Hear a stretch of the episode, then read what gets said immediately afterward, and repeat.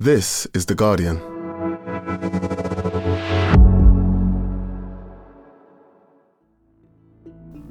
Today, Emmanuel Macron has won the presidential election in France. But how will he try to unite a divided country?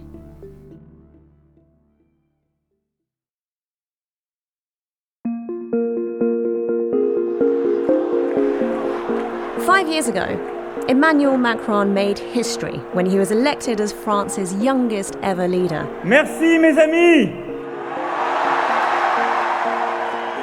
For the last 20 years, the country has seen a string of one term presidencies. And given the surge of support for the far right across France, it was far from certain that this centrist president would be re elected. But on Sunday, he was victorious. They've just announced the final results here, and you can see the crowd is very excited. A majority amongst us chose to trust me to pilot the Republic for the next five years. Macron gathered hundreds of his supporters at the foot of the Eiffel Tower, and they were waving French and European flags. And there was a big DJ set, and they were dancing, and they were dancing to Daft Punk's One More Time. Um, and then Emmanuel Macron arrived to the European anthem, Ode to Joy.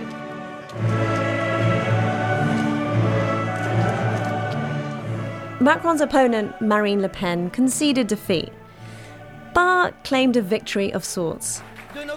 Millions of our fellow citizens chose to vote for our party. Le Pen has seen her brand of far right populism grow bigger than ever in this election. And as The Guardian's Paris correspondent, Angelique Chrysafis, says, it is clear that Macron faces major challenges ahead and that his win is bittersweet. Five years ago, he did a long solitary walk in front of the Louvre, and this time he really wanted to make it look different. And so he and his wife were flanked by dozens of children, and they were all accompanying him in a kind of father of the nation style approach. And there was a real contrast between this dancing to one more time and wanting to strike a note of humility because even though he had this decisive win, the far right had nonetheless also got a historic score. And people in the crowd were mixed. The overall feeling was relief. I was scared. You were scared? Yes, I was. It's fantastic. I think it's it's better to vote for the lesser evil, so to speak.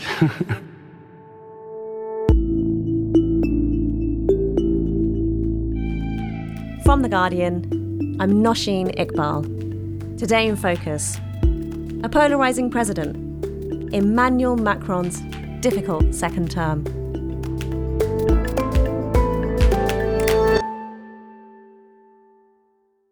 Angelique Chrysafis, you've spent the last day or so digesting the result of the French election, which, in the end, was not as close as some people feared it might have been. So, how did Emmanuel Macron manage to win? Well, he got a decisive victory in the end at 58% higher than the polls had predicted. And of course, he's the first French president to win re election in 20 years. His supporters ecstatic and relieved. We feel safer for the next five years. Because Marine Le Pen is the worst that we can have. So it seems historic to have won a second term. But the flip side to that is that the far right's Marine Le Pen was above 40%. So she took over 13 million votes. And that's two and a half million more than she did five years ago. Unapologetic speech by Marine Le Pen here. She may have lost tonight, but with her best result ever. She's tried now for the third time to become France's president. And millions upon millions of French men and women went out to vote for her. And at the same time, the abstention rate was the highest in over 50 years. So 13 million people didn't vote in a kind of disillusionment with politics. And so, although this was a historic and decisive victory for Emmanuel Macron, it wasn't greeted with an unbridled celebration by his supporters. It was greeted in a more measured way, in a more sober way, because even his own closest allies recognised there wouldn't be a state of grace. Now, Macron, throughout the campaign, has been really desperate to shed this image that he's the president of the rich. He's also been struggling to cut through with younger voters. What do we know about who did vote for him? We do know that people over 70 voted for him in a vast majority. And we do know that the results on Sunday night showed that young people in the 18 to 25 bracket voted in the majority for him as well. And in the middle of that, sandwiched in the middle of that, people aged between 25 and 69 who work, particularly in low income or middle income jobs, Marine Le Pen took a large chunk of those voters. And it's very usual to assess the vote for the far right anywhere in Europe in terms of education, and that stands up in France with people with the highest diplomas, the highest incomes, people who are able to put money aside tended to vote more for Emmanuel Macron. And when you ask people, as Ipsos polling did, about the satisfaction levels of their lives, people who felt satisfied tended to vote for Emmanuel Macron, and people who felt worried, particularly about the future, had tended to vote for Marine Le Pen. There are also geographical fault lines, but I'm wary of painting too broad a brush. Certainly, cities voted largely for Emmanuel Macron. Paris, particularly, the results were huge. Marine Le Pen did very well in some rural areas, but it's not to say that every single rural area in France voted for Marine Le Pen. But those age breakdowns are really interesting. As you say, Macron won the vast majority of those over 70. But still, almost 50% of people between the age of 25 and 49 voted for Marine Le Pen. Why do you think that is? Yes, often we think of a far right votership as people who perhaps are not earning as high incomes, don't have jobs that could be worked for home in COVID. They tend to be more in factories, in hospitals, in the police as well. I spoke to one family where the father worked in a factory making dried mashed potato mix, and um, his wife worked in a sports shop for the minimum wage. They were struggling, even on a double income, living in a small Picardy village, to pay their bills and particularly to pay their fuel costs to get to work in a rural area. And those types of workers who were really worried about the future and felt they had something to lose turned out in big number for Marine Le Pen. How much do you think this result was more about people voting against Le Pen than voting for Macron? Well, Macron knew as soon as he started campaigning in the last two weeks that he decided to deliberately campaign on this idea of Marine Le Pen being a racist danger to France. With me as president, we won't ban the head veil, the kippah, we won't ban any form of religious sign in the public space. Because if you go down your avenue, then you will ban all forms of religious signs. You have not read my proposal then? No, whatever you say, you must come back to the French constitution. And so immediately he came off his own party programme, his own manifesto ideas, and onto proving how bad her policy ideas were, such as banning the Muslim headscarf in France. If you apply this ban in the suburbs, then you are just going to create civil war. What, what you're saying is very serious. Are you saying that the people would not be okay with complying with the law? So once he had gone onto that ground of trying to unify a vote against Marine Le Pen, he himself knew that if he won re election, it wasn't only because people had supported his platform, there would also be a large part of those people who voted simply to push back Le Pen. And as soon as he took to the stage under the Eiffel Tower, he reflected this. And he said, You know, this country is riven by doubt and tension. And I know that some people voted for me just to keep her out. I also know full well that many people tonight voted for me not to support my ideals, but to block the far right. And he called on his supporters to be kind and respectful and said he'd understood the duty that now f- fell on him to represent everybody. I have been entrusted with their sense of duty their feelings for the Republic and for the differences that have been expressed over the last weeks. So that is something which is going to now weigh quite heavily on him. And we've had precedents of this in France. We've had Jacques Chirac 20 years ago, who was elected overwhelmingly faced with Jean Marie Le Pen, the far right father of Marine Le Pen. Ce soir, nous célébrons la République. And he seemed to have made mistakes. He didn't reach out broadly enough into all those people on the left who'd actually given him that vote.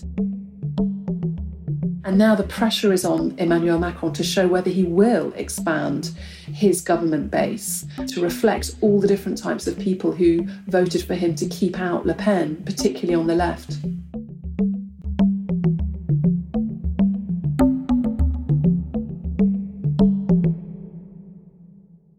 So it may have been a clear win for Macron in the end, but this was still the biggest ever national vote for the far right in a French election.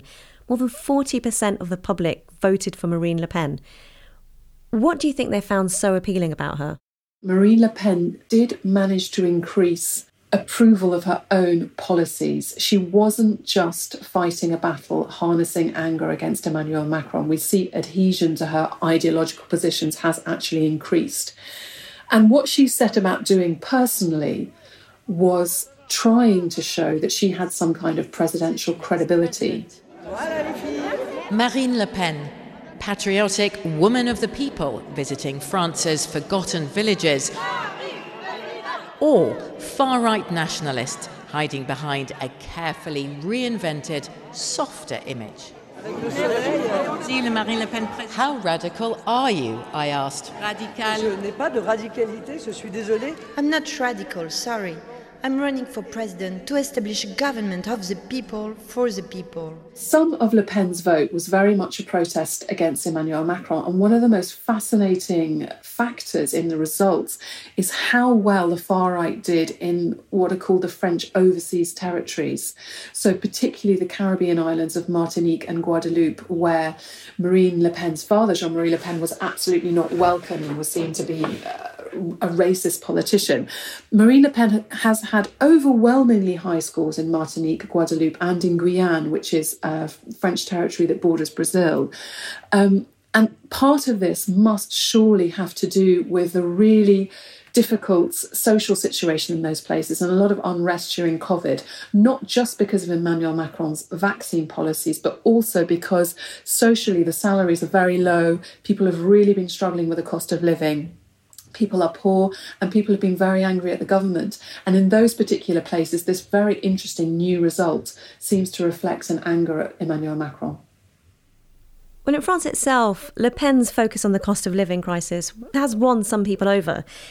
But how popular was her anti Muslim rhetoric, including her suggested ban on headscarves in public? I think policies on Muslims were absolutely central to this whole election debate for months. And that is something that's just really going to leave a trace on lots of different parts of society in France. She came into difficulties over this idea of banning the headscarf at the last moment of the campaign, at the last hurdle, simply because it was so anti constitutional that Macron massively attacked her on it. And she found herself struggling. But it allowed Muslims, particularly young Muslims, to say, you know, if we ever attacked in the street, it'll seem like our attackers have state backing if she could ever put these policies into place. A lot of fear, I think, in society.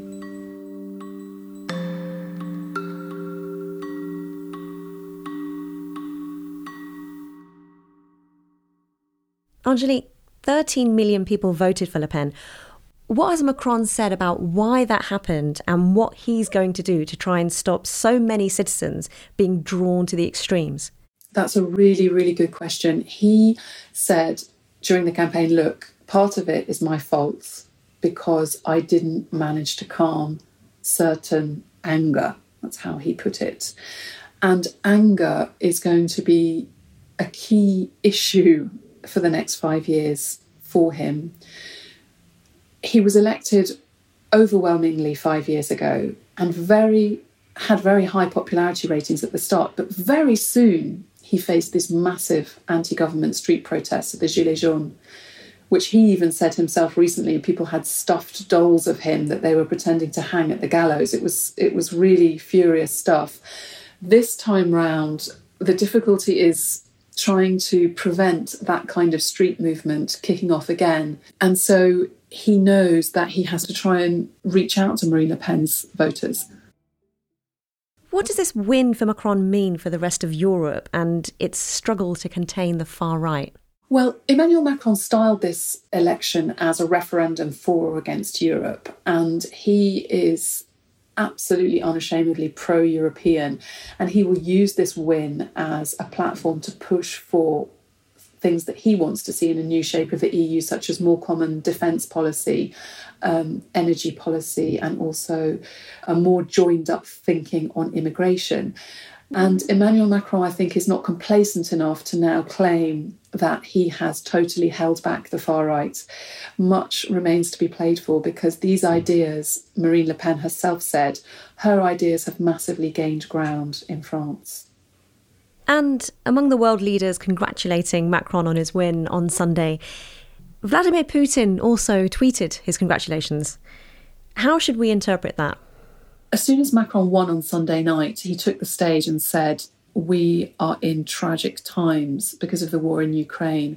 And his first trip abroad will be the ritual trip to Berlin to see the Chancellor Olaf Scholz.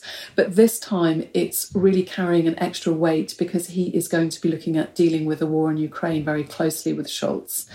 He has kept in contact with Vladimir Putin, although since the massacres of Bucha, there's been less conversations with Putin, many more conversations with Zelensky. And Emmanuel Macron is still keen to be seen as this diplomatic force that's waiting in the sidelines if there's ever any chance of a peace being negotiated. Once he's met Olaf Scholz, it's quite possible that Emmanuel Macron will go to Kiev, perhaps with Scholz, perhaps on his own. And Zelensky was also one of the first people to congratulate him. It's clear that Macron wants to keep pushing for France to be playing a major role. Now that Macron's won re election, what do you think his first priorities are, and do you think he'll be able to deliver on those promises? Well, his immediate priorities in the next couple of days will be appointing a new prime minister and a new government. We're waiting to see how he positions himself. We still know that his DNA, his political DNA, is pro European, pro business. He's liberalised the labour laws. He wants to now continue to liberalise the economy for entrepreneurs but he's also promised what he calls environmental planning. And that sounds like a very boring way of putting it.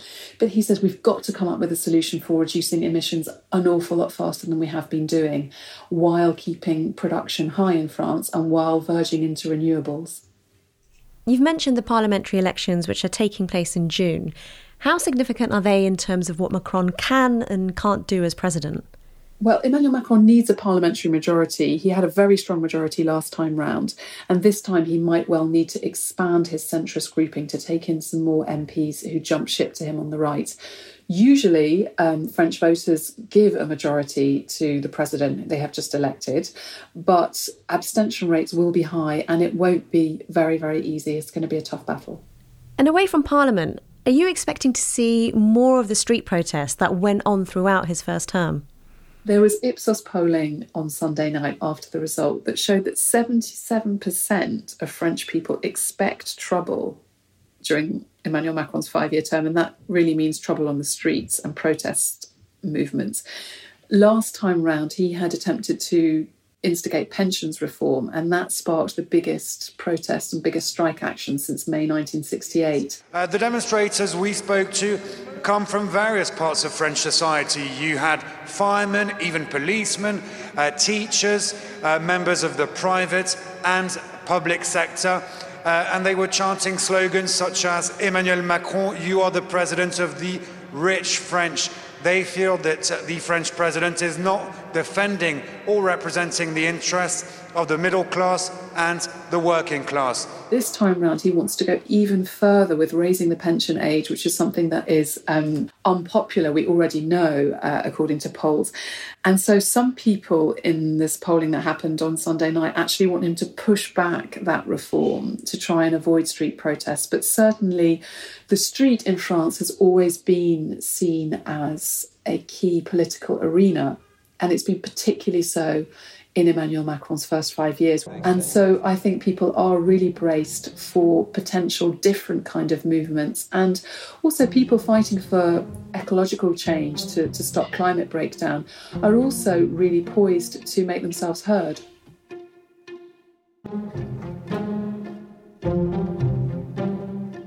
Coming up, with a centrist victory, what happens now to the left and the right in France?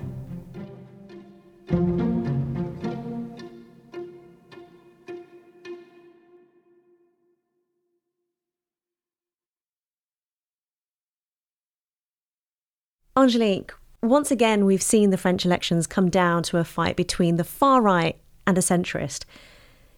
But is there a future for the French left?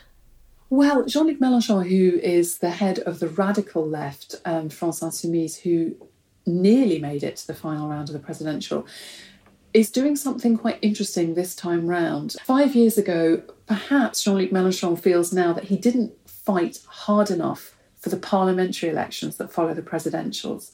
And this time round, he has been very much on the offensive, saying, I want to get a majority for my grouping in parliament.